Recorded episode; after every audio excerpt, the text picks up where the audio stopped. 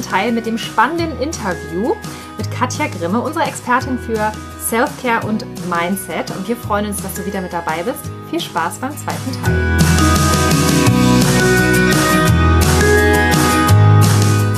So möchte ich es haben. Das wäre meine Idealvorstellung. Und dann auch wirklich ganz kleine Actions. Also, äh, ne, ich habe angefangen damit meinem Vegan Monday und irgendwie habe ich immer versucht, mich zu bewegen. Und dabei waren 200 Mal die falsche Richtung dabei und einmal war es die richtige Richtung. Und das reicht doch dann ist doch alles gut, dann habe ich das erreicht. Ich habe zwar vorher viele Umwege gemacht, aber die haben mir ja auch irgendwas gebracht. Mhm. Und ich glaube, das war auch nochmal wichtig, wirklich die vermeintlichen Situationen, die das Scheitern ähm, darstellen könnte. Du sagst es vorhin mit dem Scheitern in meinem Job. Ich sehe das heute überhaupt nicht mehr als Scheitern. Ich bin heute in einer so viel besseren beruflichen Situation. Das habe ich aber auch erschaffen. Also kann ich vielleicht nachher gerne nochmal erzählen ja, davon bin ich überzeugt, dass ich inzwischen in der Lage bin, äh, mit dem, was ich tue, meine Realität zu erschaffen. Es ist krass spannend. Also auch da wieder, es ist halt herrlich, dir zuzuhören, weil auf einmal, ne, wenn man das so, wenn man dich so reden hört mit dieser Energie, dann denkst du so, ja, ist ja logisch, was sie sagt. Alles ist möglich. Genau, das einfach. ist es. Es ist so logisch. Und als mir das passiert ist, das ist logisch. und es ist so einfach und naheliegend, ne? Da ja. muss man nicht für studieren gehen. Nee. Ja. Alles, was es braucht, ist den ersten Schritt. Ja. Und das ist so, das ist so krass, weil ähm, das nächste, was, was halt so absolut konträr ist, das ist ja auch etwas, was vielen Menschen da draußen so geht. Also auch, wir haben ja auch einige davon, auch im näheren Umfeld, das ist ja auch genau das Gegenteil. Also sprich, dass es Menschen gibt, die so ein starkes Warum haben, die geben alles dafür. Die machen und tun. Und du kennst ja jetzt auch unser Wegmodell, Wirken, Erfüllung und Glück mit mhm. den Tieren gibt es halt ja auch so viele Krähen da draußen, also so viele Menschen da draußen, die machen und tun und die flattern und lassen Federn und sind ganz aufgeregt und verlieren sich komplett. Das ist ja auch wieder so ein Ding. Das ist ja genau die andere Seite. Würdest du da genauso vorgehen oder, oder wie würdest du solchen Menschen letztendlich helfen, da rauszukommen? Wir haben ja als äh, Idealbild, sag ich mal, oder als, als Nordstern, als Richtung, an der wir uns orientieren können, ja immer unsere Löwen. Und wie würdest du beispielsweise da so vorgehen, wenn du da jetzt mal so, so, so einen Tipp raushauen könntest oder würdest? Also ich finde, der Umgang äh, mit Krähen ist für mich eigentlich ganz spannend, ne? weil ich nicht so involviert bin in diesem ganzen veganen Aktivismuskreis, sondern das immer von etwas außerhalb betrachte und dadurch in der Lage bin, einfach zu sagen, das ist gar nicht wichtig, das, das lasse ich gar nicht an mich heran von so her, wie man aus dieser Krähenhaltung rauskommt, das kann ich nicht sagen, weil Krähen doch sehr speziell sind. Aber ich kann allen anderen sagen, die ähm, sich von Krähen das Leben vergiften lassen. Es gibt mehr als eine Realität da draußen.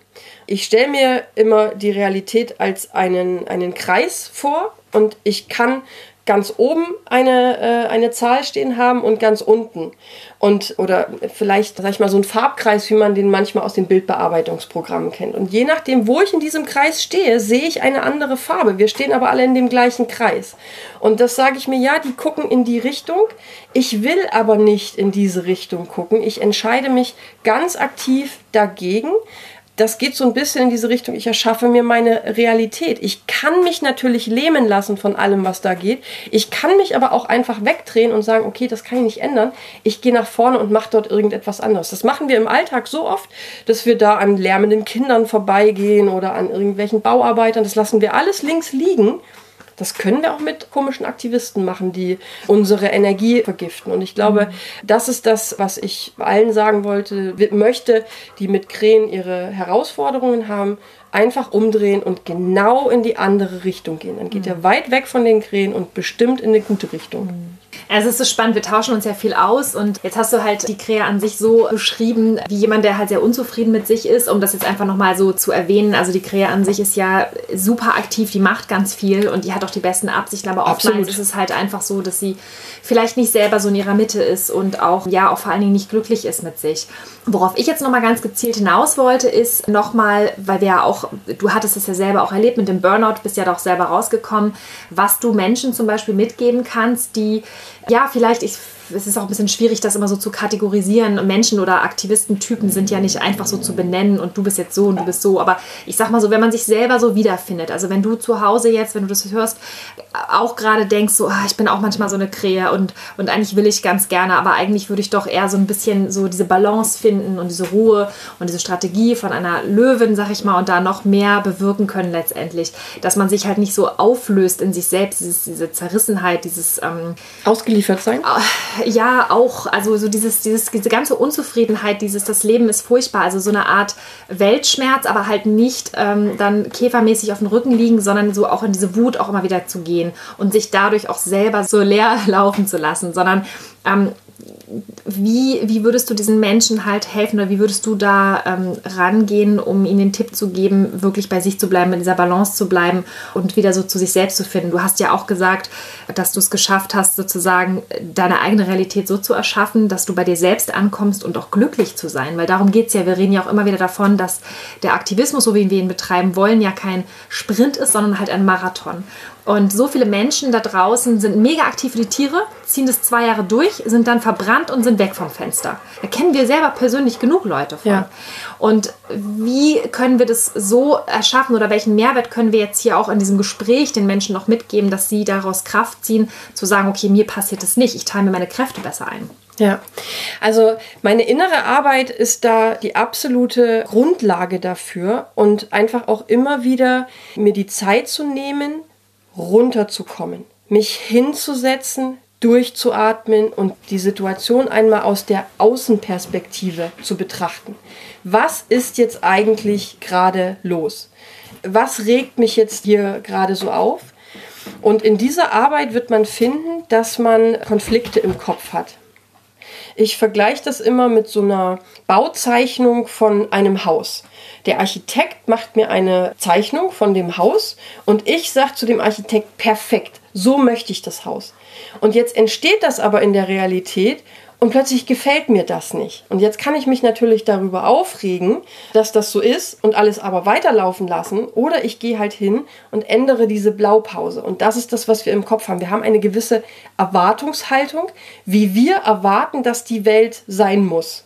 Und das läuft dann konträr mit dem, wie du aber handelst, weil da kommen dann deine eigenen Glaubenssätze noch mit dazu. Wie bei mir zum Beispiel, eigentlich wollte ich vegan sein und bin aber nicht vegan geworden. Das hat immer geknirscht. Das hat immer geknirscht und hat mich total frustriert. Ich glaube, vielleicht, wenn ich auch nicht so ausgedrückt habe, aber ich war eine totale Krähe, weil ich mega traurig darüber war, dass ich keinen Beitrag geleistet habe. Und dann aber eben hinzugucken, sich zu erlauben, raus aus dieser vermeintlich perspektivlosen Lage zu sein, muss man sich im Grunde nur umdrehen. Man muss genau das Gegenteil in meinen Augen machen von dem, was man vorher gemacht hat. Und dort einfach mal hinlaufen. Und wenn das für einen Aktivisten bedeutet, vielleicht mal vier Wochen nichts zu machen, glaube ich, kann sehr viel Raum entstehen, um mal zu reflektieren, was habe ich eigentlich erreicht? Ist das das, was ich erreichen wollte? Oder muss ich vielleicht meinen Weg nochmal justieren? Also ich glaube, das ist ganz wichtig, immer wieder, täglich, wöchentlich, die Blaupause sich anzugucken, passt das für mich noch? Und wenn es nicht mehr passt, Änderungen vorzunehmen und wenn du schon gar nichts mehr sehen kannst, weil du vor der Wand stehst, dann einfach in die andere Richtung davonlaufen. Glaubst du, dass sich das viele Aktivisten da draußen erlauben? Ich glaube nicht, nein. Weil es verpönt ist in unserer Gesellschaft. Das ist ja nicht nur im Aktivismus so, es ist ja im Job genauso. Die meisten ähm, äh, Menschen kriegen zwischen 30 und 50 Schlaganfälle und Herzinfarkte. Das ist auf der einen Seite sicherlich ernährungsbedingt, aber das ist auch stressbedingt, weil sich keiner eingestehen möchte, dass wir Limitierungen haben. Und für mich ist zum Beispiel äh, eine Sache, wir hatten letztens so ein schönes Wochenende zusammen, wo ich um neun ins Bett gegangen bin und ihr noch bis um eins saßt. Zum Beispiel ist für mich heutzutage genug Schlaf zu bekommen eines der wichtigsten Tools in meinem Werkzeugkasten, weil ich sonst nicht nur nicht körperlich leistungsfähig bin, ich bin auch geistig nicht leistungsfähig. Ich kann mir nicht so viel merken. Ich entwickle nicht so viel Kreativität. Und da vielleicht dann auch nochmal auf sich zu achten, wie, wie gehe ich denn eigentlich mit mir selbst um? Ne? Schlaf ist ein Faktor von Self-Care. Da hattet ihr ja auch mich so angekündigt. Also es ist nicht nur so, dass ich sehr viel schlafe und meditiere, sondern dass ich auch inzwischen generell versuche, auf mich zu achten. Also das war in der Klinik eine ganz interessante Beobachtung. Ich hatte dann also einen Tag, wo ich nach Hause gehen konnte, habe mir zu Hause eine Badewanne eingelassen und nach einer Viertelstunde bin ich total gestresst wieder raus, weil ich festgestellt habe, für mich ist das eine Pflichtveranstaltung. Ich äh, mache jetzt in der Badewanne, was man halt so macht, um sich zu reinigen und dann ist vorbei. Aber dass ich mir da eine Kerze angemacht habe, Musik angemacht habe, mir vielleicht ein schönes Buch mitgenommen habe oder irgendetwas, was meiner Seele jetzt gerade gut tun könnte, das habe ich nicht gemacht, weil ich es unter Effizienzgesichtspunkten mhm. gesehen habe. Und als mir das klar geworden ist, dachte ich, wie traurig eigentlich, dass ich mir dafür keine Zeit nehme. Ne? Und das ist, glaube ich, auch noch ein wunderbares Thema für die Aktivisten, äh, das Thema Zeit. Was haben die Tiere konkret davon? Von der Kerze und der Badewanne. Die Tiere haben in dem Falle ähm, nichts davon. Aber eine Sache, die ihr auch immer wieder jetzt in den letzten Podcasts gesagt habt, es ist ein Marathon und kein Sprint. Und die Tiere haben auch nichts davon, wenn ich in einem halben Jahr nicht mehr kann und dann einfach im Bett liege und wir beide traurig sind, die Tiere und ich. Also ist es essentiell, sich auch um sich selber zu kümmern, um dann die kreativen Ideen zu haben. Ich glaube, das ist etwas, was zwischen uns ganz oft passiert, dass ich dann da sitze und sage, ja, man könnte das, das auch so machen, man könnte das auch so machen.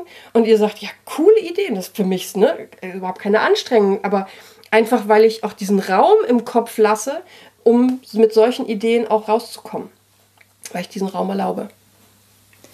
Ja, ist so spannend, dass du das äh, auch gerade nochmal erwähnst. Wir hatten ja auch kürzlich gerade ein Gespräch mit jemandem, der auch Experte ist, generell im Aktivismusbereich und auch im politischen Aktivismusbereich. Und er sagte eben auch, dass es immer wieder das gleiche Muster ist bei Aktivisten, dass man halt am Anfang Feuer und Flamme ist für ein bestimmtes Thema. Und es lässt sich natürlich auch auf den Beruf übertragen und generell auf Lebensbereiche. Aber jetzt im Aktivismus ist das, was wir halt andauernd sehen. Menschen erkennen das Thema, rennen los, tun alles, was sie können, was total großartig ist und was wir auch um Gottes Willen genauso beibehalten wollen, diese Energie. Wir brauchen das auch, die Szene braucht das. Aber es ist genau das Problem, dass es irgendwann diesem Aktivismus dazu kommt, dass man seine eigenen Grenzen nicht mehr anerkennt, darüber hinausgeht aus diesem Antrieb und dann vermeintlich das Richtige tut, nämlich weitermachen, weitermachen, weitermachen und dann irgendwann zusammenbricht. Ja. Und für uns muss man ganz klar sagen, war es auch krass, das bei dir so zu sehen, so als quasi Negativbeispiel, was passiert, wenn man diese Grenze immer weiter nach vorne pusht. Ja.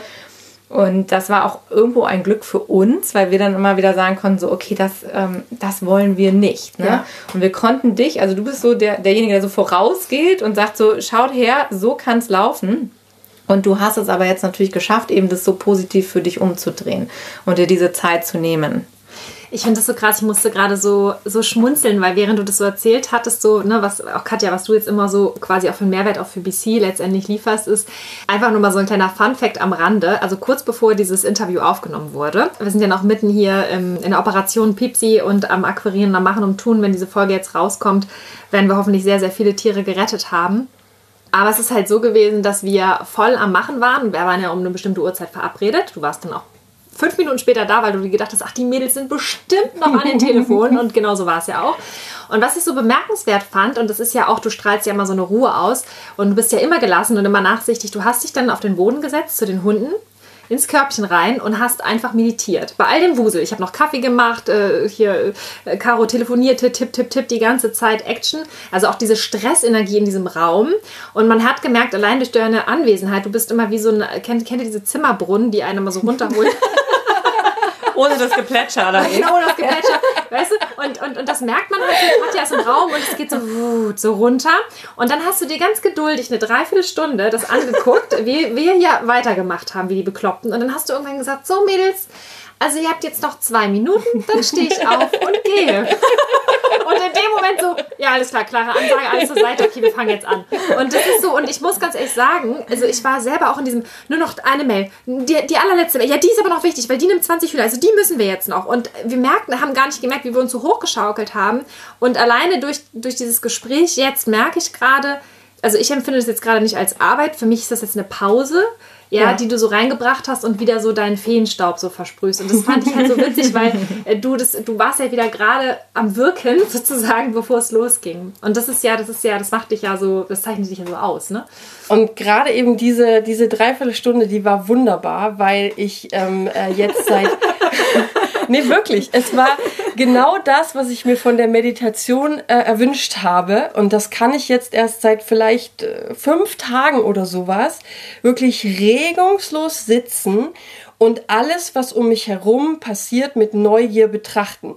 Also es war durchaus auch so, dass ich gemerkt habe, das, die lassen mich jetzt hier echt sitzen. Also Caro will jetzt noch drei Mails schreiben, alles klar. Und ich habe das gemerkt, wie das in mir diese Gedanken und ich, wie man das im Meditationslehrbuch, ich habe es einfach ziehen lassen und bin wieder in meinen Körper reingegangen und dann hab, habt ihr gepappert und WhatsApp-Nachrichten und die Hunde lagen hinter mir. Es war wunderbar. Ich war tiefenentspannt und das ist einfach traumhaft. In diesem in dieser Umgebung entsteht für mich die Energie. Und vielleicht braucht ihr dieses Wuselige, ne? Also ich glaube, das darf auch die Einladung an alle sein. Finde du das Umfeld, wo du deine Energie herbekommst. Wenn das im Wusel ist, wunderbar. Wenn das an deinem, äh, äh an deinem Küchentisch ist oder sowas, wo das ist, wie das ist, ist vollkommen individuell. Aber experimentier mal ein bisschen rum und schau mal, was für dich einfach funktioniert. Und für mich ist es eben diese Ruhe. Und ich weiß noch, vor Weihnachten hat mein Chef mich gefragt, wie ich denn Weihnachten verbringe. Ja, ganz alleine. Und ich so, ich war in mir großartig. Ich habe drei Tage ganz alleine mit nichts vor. Ich habe es gefeiert und er, uh, aber ganz allein ist ja auch traurig. Ich so, nein, es ist wunderbar. Ich habe die Möglichkeit, in mich zu gehen. Ich habe in mir den großen Film laufen, was alles irgendwie noch wichtig ist, was ich noch erkunden möchte in mir selbst und ähm, all das. Also von so her ich kann das nur empfehlen, wirklich sich mal innezuhalten. Und dafür muss man nicht ins Kloster gehen. Ich glaube, das war eine Erkenntnis, die ich gestern Abend noch hatte. Ich muss in kein Kloster, zu keinem Silent Retreat. Alles, was es für dich braucht, ist deine Wohnung, ein Tag, eine Stunde, zehn Minuten. So habe ich angefangen mit zehn Minuten Meditation. Ja, es ist wunderbar, dass du das immer wieder so betonst, auch dass das nicht mit irgendwelchen äußeren Umständen zu tun hat, sondern dass es etwas ist, was in uns ist, was wir einfach, sag ich jetzt mal, ganz einfach so aktivieren können. Ja. Was wir immer wieder merken, was uns unfassbar schwer fällt, in diese Ruhe zu kommen und in diese Ruhe zu gehen und diese Selbstachtung auch zu haben, sich auszubremsen. Und dass es etwas ist, was wir uns erlauben dürfen, dass wir eben in diese Ruhe kommen, weil dann eben auch noch mehr entstehen kann. Und das war auch eins unserer Learnings aus dem letzten Jahr. Wir wurden quasi vom Universum ja. ausgebremst, sage ich jetzt einfach mal. In dem Fall war es ganz konkret natürlich Corona, was äh, einige unserer Aktivitäten unterbunden hat. Und wir haben es aber als Geschenk betrachtet dann im Nachhinein, weil wir gesagt haben, es hat uns Ruhe geschenkt und Zeit geschenkt, sodass wir uns auch mit anderen Dingen beschäftigen konnten. Und dadurch sind ganz große Sachen entstanden. Das hat ja aber auch gedauert. Also wir haben ja wirklich bestimmt, also für mich waren es vier Monate gefühlt, an die ich mich konkret erinnere, wo ich gebraucht habe aus diesem Hustle-Modus, so dieses ständig nochmal, nochmal, weiter, weiter, no, kurze Nacht und wieder Nachtschicht und dies und das. Also ähm, überhaupt das so anzunehmen, auch als Geschenk, sondern ich habe mich so ausgebremst gefühlt, dass es für mich wirklich schwierig war, diese freie Zeit sinnvoll für mich zu nutzen. Und damit meine ich, ich hätte mich ja auch hinsetzen können äh, und meditieren können, um was Gutes für mich und meinen Körper und dann letztendlich auch für meinen Aktivismus zu tun. Aber ich war so gefangen in diesem, du musst arbeiten, du musst, es muss schnell und weiter und noch ein Termin und dies, das, jenes, durch die Gegend fahren und so. Also das. Äh, Ganz genau. Das Nur wenn es schwierig ist, dann ist, ist es, es, auch gut, wirklich ja. Arbeit. Ne? Mhm. Also ja. dann, dann hast du was dann gemacht. Was wenn es am Ende weh tut, ja. dann hast du was gemacht. Und das ist das, was das Yoga uns ja lehrt, dass das nicht wehtun muss, dass es ganz im Gegenteil sanft gehen kann. Und ich glaube, das ist ganz mitteleuropäisch. Wenn es nicht wehtut, dann ist es nicht wertvoll wenn ich noch einmal in diesen Schmerz jetzt reingehen darf, dieser Gedanke kam jetzt auch gerade. Es gibt ja Menschen, die spüren diesen Schmerz der Tiere, die leiden so ganz krass mit so stark, dass sie sagen, es muss mir wehtun. Also nur dann kann ich den Tieren in irgendeiner Art und Weise etwas zurückgeben, beziehungsweise komme mit dem Schmerz, dass ich halt eben nicht allen Tieren helfen kann, zurecht. Und mein Schmerz ist nichts oder mein Leiden ist nichts gegen das, was die Tiere aus stehen müssen. Und die flüchten sich in diesen Aktivismus, dieses Ich muss, ich muss und es, es muss hart sein und, und die, den Tieren geht es viel schlimmer, den Tieren geht es viel, viel schlimmer. Wir, wir nutzen diesen Gedanken ja auch immer wieder, um uns hoch zu pushen. Sprich, Katja sagt, ich gehe jetzt um neun ins Bett, ich brauche meinen Schlaf, ich muss morgen fit und gesund sein. Ähm, wir scheiß drauf, ne? wir machen bis morgens um eins und auch dann eigentlich nur so, jetzt sollten wir mal langsam mal aufhören. Also was kannst du da nochmal der Welt da draußen, die jetzt gerade zuhört, mitgeben? Ja, das ist super, dass du genau diesen Punkt ansprichst, weil darüber habe ich gestern Abend in der Tat noch nachgedacht. Weil ich denke auch, was wir begreifen dürfen, ist, dass in so einem Langstreckenlauf es auch immer mal Pacemaker gibt. Ne, das ist, ist, ist, in allen möglichen Sportarten gibt es ähm, Leute, die in solchen Rennen für kurze Zeit die Führung übernehmen, die powern sich total aus und lassen sich dann wieder zurückfallen und das Hauptfeld geht weiter. Und das ist doch das, was eigentlich auch die Einladung an alle sein kann. Es kann doch die Pacemaker geben, die für kurze Zeit richtig Gas geben, die die ganze Meute mitziehen und dann lassen die sich zurückfallen und die Meute fährt weiter.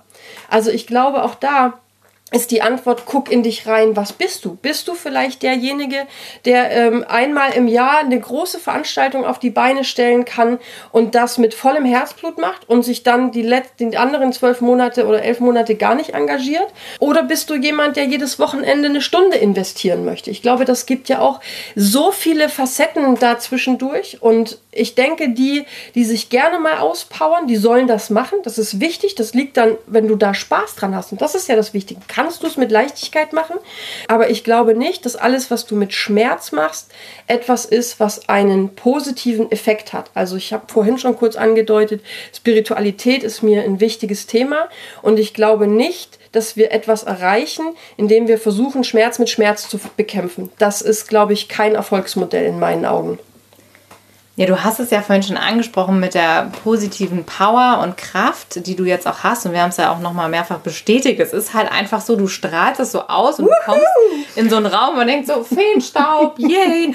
Und es ist so unfassbar, weil das ja auch in unseren Augen für den Veganismus eine absolute Bereicherung ist, weil alleine das, dass da eine Veganerin durch die Gegend läuft und der glücklichste Mensch auf Erden ist, gefühlt, ist halt ein unglaubliches, ja, eine Rarität. Ja, so eine, ja, und so, so ein leuchtendes Beispiel für das, was wir auch immer sagen. Ne? Geh als das voran, was du sein möchtest. Aber das habt ihr inspiriert. Also das ist nicht meine Erfindung, ehrlicherweise. Das kommt von euch. Ich weiß nicht, eine Podcast-Folge relativ am Anfang ging es darum, dass wir darauf achten sollen, dass wir auch immer gesund aussehen, weil das macht das Bild nach außen, was die anderen sehen. Und genau das mhm. möchte ich. Also das Gesunde ist das eine, das funktioniert, glaube ich, ganz gut, ohne dass ich Fokus drauf lege. Aber eben, dass man da auch noch Spaß daran haben kann und dass das mit Leichtigkeit geht, ist halt das, was für mich über diesen Veganismus hinausgeht. Ich glaube, wenn wir es schaffen, dass insgesamt mehr Leute mit Freundlichkeit und Freude durchs Leben geht, dann erledigt sich diese ganze Tierquälerei ja vielleicht sogar als Nebenprodukt dessen, dass die Leute offener werden und mehr in ihrer eigenen Kraft und in ihrem Mitgefühl, in ihrer Empathie zu anderen Lebewesen da reinfinden. Ja, es ist genau das Thema, dass wir sagen, was du gerade sagst, man kann Krieg nicht mit Krieg beenden. Absolut. Wenn wir keine negativen Energien wollen, dann sollten wir eben auch keine negativen Energien in die Welt schicken ja. und immer wieder diese, diese Freude zu finden und dieses positive Leitbild sein und so vorausgehen. Das ist ja auch ganz spannend, weil du ja am Anfang noch sagtest, so ja, und das mit dem Vegan, du hast immer Angst davor gehabt, in diesen Konflikt zu kommen. Wie ist denn das jetzt für dich, wenn du so vorausgehst? Empfindest du das jetzt auch als leicht? Weil, wie gesagt, wir denken immer so, ja, Katja schwebt durchs Leben so und das läuft. Hast du denn Krähen überhaupt in deinem Umfeld oder erübrigt sich das in dem Moment, wo du als positive Powerkugel durch die Gegend fliegst? Also es ist in der Tat so, dass ich ähm, eigentlich auf viel positive Rückmeldung gestoßen bin und eigentlich, ich würde sagen, zu 95 Prozent auf Leute mit Interesse gestoßen bin, die ich auch wirklich, glaube ich, inspirieren konnte, ihre Ernährung zu überdenken, vegan überhaupt als etwas Positiveres wahrzunehmen. Das habe ich, glaube ich, mit ähm, etlichen Menschen erreicht. Und mit meiner Familie ist es eine Herausforderung. Ne? Sie sind, also mein Partner ist vegan. Das ist auch eine wunderbare Geschichte, finde ich, weil ich habe letztens wieder drüber nachgedacht. An einem Mittwochsspaziergang haben wir mal darüber diskutiert, wie unser Community Living, also zwischen Caro und mir und meinem Mann, hätte stattfinden können. Und da haben wir zwei Kühlschränke diskutiert. In Stimmt. einem, wo die veganen Sachen platziert werden und in den anderen, Stimmt. wo die tierischen Produkte ähm, reinkommen. Und in dem Moment, wo ich vegan geworden bin, ist mein Mann ohne mein Zuwirken, ohne irgendwelche langen Predigen, irgendetwas, ist er vegan geworden, weil er gesagt hat, ja, was du kochst, schmeckt mir. Und ich habe auch festgestellt, ich brauche es gar nicht unbedingt. Und ich verstehe auch die ganzen Argumente. Nö, alles in Ordnung, ich bin jetzt auch vegan. Also er hat sicherlich noch Ausreißer irgendwo dabei, aber das war nie wieder Thema. Und bei uns wird zu Hause vegan gekocht und er kommt da jetzt auch immer mehr hin. Das ist ganz wunderbar. Und mit dem Rest der Familie ist es eine Herausforderung. Ich bin im sehr ländlichen Raum groß geworden. Da wurde selbst geschlachtet, da wurden selbst Tiere gehalten. Ich habe mein erster Ferienjob war in einer ähm, großen äh, Milchviehanlage, wo ich als Melkerin gearbeitet habe. Also ich komme schon aus dem Umfeld, wo Fleisch und Milchprodukte was total Normales sind. Und da ist es eine Herausforderung, aber Inzwischen stehe ich auch mit ähm, geradem Rücken vor meiner Familie und sage, ich esse es, äh, ich esse es nicht mehr. Also das ist inzwischen kein Problem mehr. Und jetzt waren wir letztens auch mal bei meinen Eltern und ähm, da habe ich dann auch einfach mich durchgesetzt und alles eingekauft und dann gab es vegane Flammkuchen. Das war ganz wunderbar, haben alle mitgegessen und es war gar kein äh, Thema mehr. Also von so her, auch da versuche ich mit gutem Beispiel voranzugehen und mal gucken, was da noch draus wird. Ja, es ist, glaube ich, immer wieder das Thema Familie ist für uns alle die größte Herausforderung und das ist vielleicht auch nochmal eine schöne Botschaft, dass es eben einfach da auch am meisten Geduld wahrscheinlich braucht für uns alle, dass oft diejenigen, die uns am nächsten stehen, eben ja, die größte Herausforderung sind, sagen wir es einfach so. Ja. ja.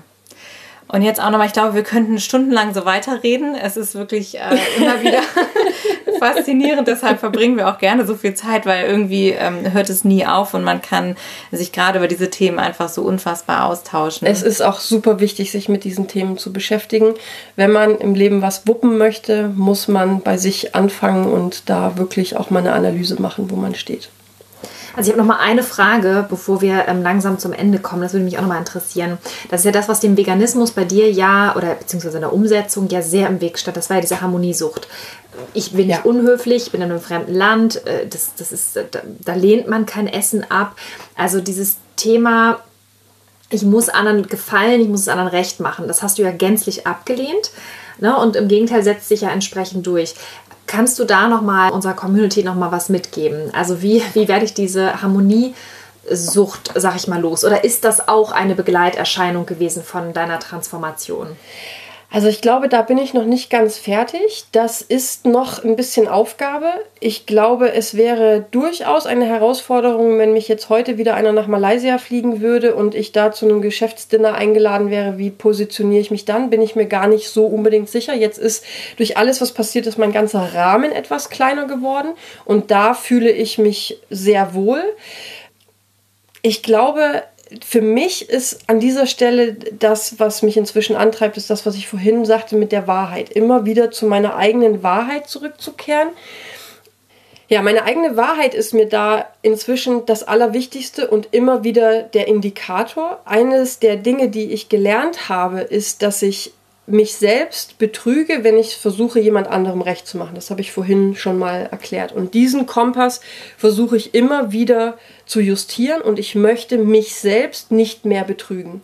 Und ich glaube, das ist auch eine Quintessenz, die man vielleicht gar nicht ähm, so beachtet. Aber je mehr man ehrlich mit sich selber ist, desto ehrlicher kann man auch im Umfeld sein. Das ist dann eine ganz normale Konsequenz, weil das ist auch das, was ich oft dann nicht gemacht habe. Ich habe auch keine Kritik geäußert. Es gab viele Sachen, über die wir jahrelang, Caro, nicht gesprochen haben, weil ich so dachte, na, darüber kann ich nicht reden. Ich kann Caro ja nicht irgendwo auch mal kritisieren oder sowas. Das war jahrelang ein Thema, bis wir wir irgendwann darüber gestolpert sind, dass das wichtig wäre, dass wir uns diese Wahrheit auch schenken. Und das ist das, was ich heute so sehe, meine Wahrheit zu verschenken. Aber ob das in allen Situationen klappt, das ist bestimmt noch nicht ganz der Fall. Aber auch das ist ja okay, oder? Wunderbar. Ich, und das ist das, was inzwischen so schön ist, dass ich diese Neugier habe und mit Neugier diesen Prozess gehe und dann sagen kann, ach guck mal, das war wieder so eine Situation. Jetzt war ich wieder nicht ehrlich zu mir selber. Jetzt wollte ich lieber gefallen, als echt zu sein. Hm. Um da vielleicht jetzt nochmal am Schluss drauf zu kommen, ähm, du, wir hatten ja erzählt, was so in deinem Lebenslauf so passiert ist und wo du so hängen geblieben bist und du hattest ja auch gesagt, dass du jetzt ganz anders äh, arbeitest, unterwegs bist, aber halt auch wieder bei dir bist. Vielleicht kannst du da einfach nochmal ganz kurz so als Abschluss, du bist ja wieder im Berufsleben ganz normal angekommen und hast jetzt einen anderen Weg eingeschlagen, aber hast für dich erkannt, eigentlich bist du jetzt ja so glücklich, wie du vorher gedacht hast, wärest du, wenn du diesen anderen Job machst. Ja, ja, das ist, das ist wirklich eine faszinierende Geschichte aus dieser Idee heraus, ein äh, Cultural Creator zu sein und mit meinen psychischen Problemen nicht hinterm, hinterm Berg zu halten, bin ich also irgendwann in so ein Bewerbungsgespräch reingegangen. Ich habe also einmal bei irgendeiner Plattform durchgescrollt, habe eine Stelle gefunden in einer IT-Firma. Das wollte ich eigentlich gar nicht mehr. Ich, Anfang 2020 wollte ich veganer Eventmanager werden. Dann kam Corona. Deswegen ist das jetzt alles etwas anders geworden. Also habe mich wieder für den alten Weg entschieden, obwohl ich äh, nicht sicher war, dass ich das äh, wirklich wieder machen kann, weil es schon viel Druck in meinem Kopf auch ausgeübt hat. Aber ich habe gedacht, ich probiere einfach mal, wie so ein Bewerbungsgespräch für mich heute läuft und inwieweit ich in so einem Bewerbungsgespräch mit meiner Wahrheit auch wirklich rausrücken kann. Und ich komme also in dieser Firma an und die Personalchefin sitzt dann am Tisch und der Juniorchef kommt noch mit dazu. Und ich erzähle so meinen Werdegang und ich merke schon, die Stimmung wird relativ locker und dann haben wir über meine Arbeitszeiten gesprochen und dann habe ich das auf den Tisch gelegt. Ich habe gesagt, ich möchte oder ich muss dazu sagen, dass ich aus einem Burnout komme, dass ich anderthalb Jahre krankgeschrieben war, dass ich auch erst noch eine Reha-Maßnahme habe, bevor ich wirklich anfangen kann und dass das eben auch daran liegt, dass ich mich zu sehr in meinen Jobs immer verliere, zu viel Verantwortung auf meinen Tisch ziehe. Also es ist ähm, definitiv eines meiner Probleme, dass ich nicht abgeben kann. Und das habe ich alles offen und ehrlich angesprochen und das hat das Gespräch überhaupt nicht negativ beeinflusst. Ganz im Gegenteil, es kam so ein, ja, kennen wir, habe ich auch eine Freundin, die das durchgemacht hat und bin da also voll offen mit umgegangen. Und als es dann um die Arbeitszeit ging, haben die beiden angeboten, dass ich also nur 20 Stunden arbeite. Und bin also jetzt heute für 20 Stunden in einem Unternehmen, wo ich mit meiner Expertise vollends reinpasse. Ich kann also meine 15 Jahre Expertise, die ich in der IT aufgebaut habe, dort wieder mitbringen. In einem Umfeld, die um meine Herausforderungen wissen. Also mein Chef checkt immer wieder mal ein, ähm, ist es zu viel und schaffst du das alles noch und sag bitte Bescheid, wenn es zu viel ist. Und das ist für mich, wo ich sage, ich erschaffe mir meine Realität, weil ich so mutig war und gesagt habe, ich habe hier ein Problem, kannst du mir bitte helfen? Und das ist gut angekommen und da kann ich wirklich nur sagen, wir dürfen mutig sein, mal ganz unkonventionelle Schritte zu gehen. Und ich denke, das ist etwas, wofür ich doch berühmt, äh, berüchtigt bin, inzwischen immer mal wieder unkonventionelle Entscheidungen zu treffen und Wege zu gehen. Das ist das, was ich vorhin sagte. Wenn ich meine, es geht nicht mehr, dann drehe ich mich um 180 Grad und laufe in die andere Richtung, um mal zu gucken, was da passiert. Und das ist etwas, was sicherlich in mir schon veranlagt ist, also dass ich da generell irgendwie mm, keine so großen Ängste davor habe. Auch wenn das nicht heißt, dass ich keine Ängste habe, da gibt es mehr als genug, aber das ist das, was ich immer wieder schaffe. Und von so her, das ist, finde ich, ein schönes Beispiel für all die, die in so einer Sackgasse drinstecken und nicht sicher sind, ob sie sowas mal ansprechen sollen. Ich kann sagen, man kann es ansprechen und es können gute Dinge passieren. Hm. Und hm.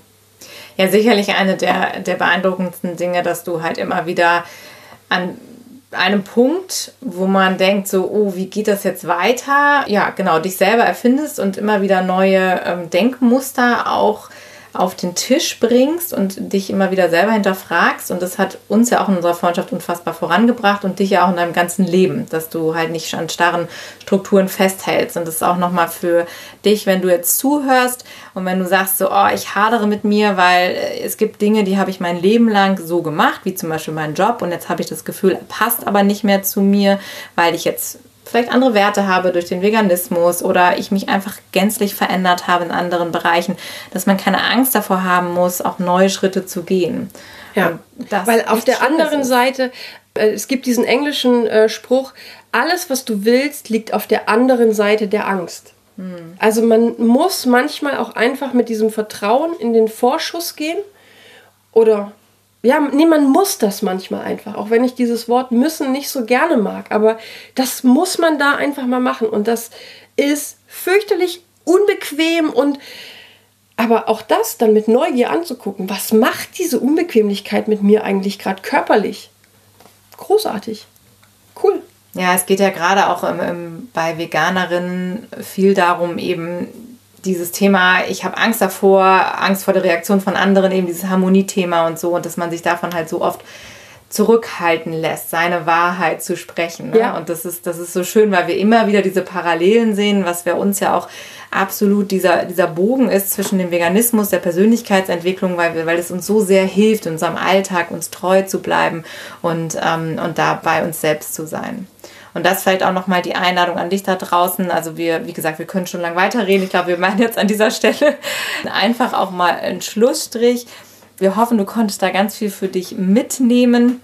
Also für uns ist ganz, ganz viel äh, dabei, was da hängen bleibt.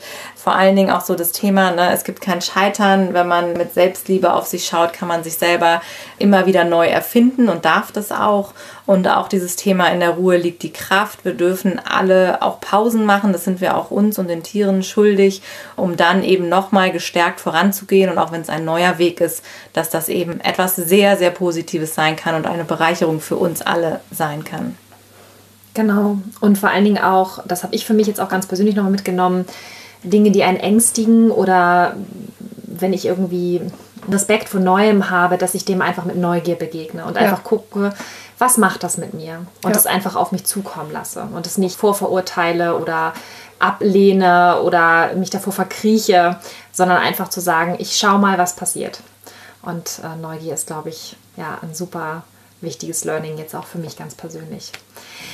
Und für alle, die jetzt so richtig Lust haben, loszulegen. Und zwar nicht einfach irgendwie blind oder kopflos, sondern wirklich kraftvoll, powervoll. Also für alle, die sich wirklich empowern lassen wollen. Wir haben ja gerade wieder vergangenes Wochenende unser Empower Yourself Live-Webinar gehabt und es war wieder großartig und fantastisch. Es war eine großartige Runde. Wir haben unfassbar viel auf den Weg bringen können und haben wieder mal festgestellt, wie schön diese dieses Gefühl der Zusammengehörigkeit ist und was wir uns gegenseitig alles geben können. Wenn du auch mal bei so einem Live-Webinar dabei sein möchtest, dann setz dich da super gerne auf die Warteliste. Wir werden schnellstmöglich einen neuen Termin finden für das nächste Live-Webinar, sodass wir da gemeinsam durchstarten können. Und wie das ja bei uns immer so ist, hat auch in dieser Folge unser Gast das letzte Wort.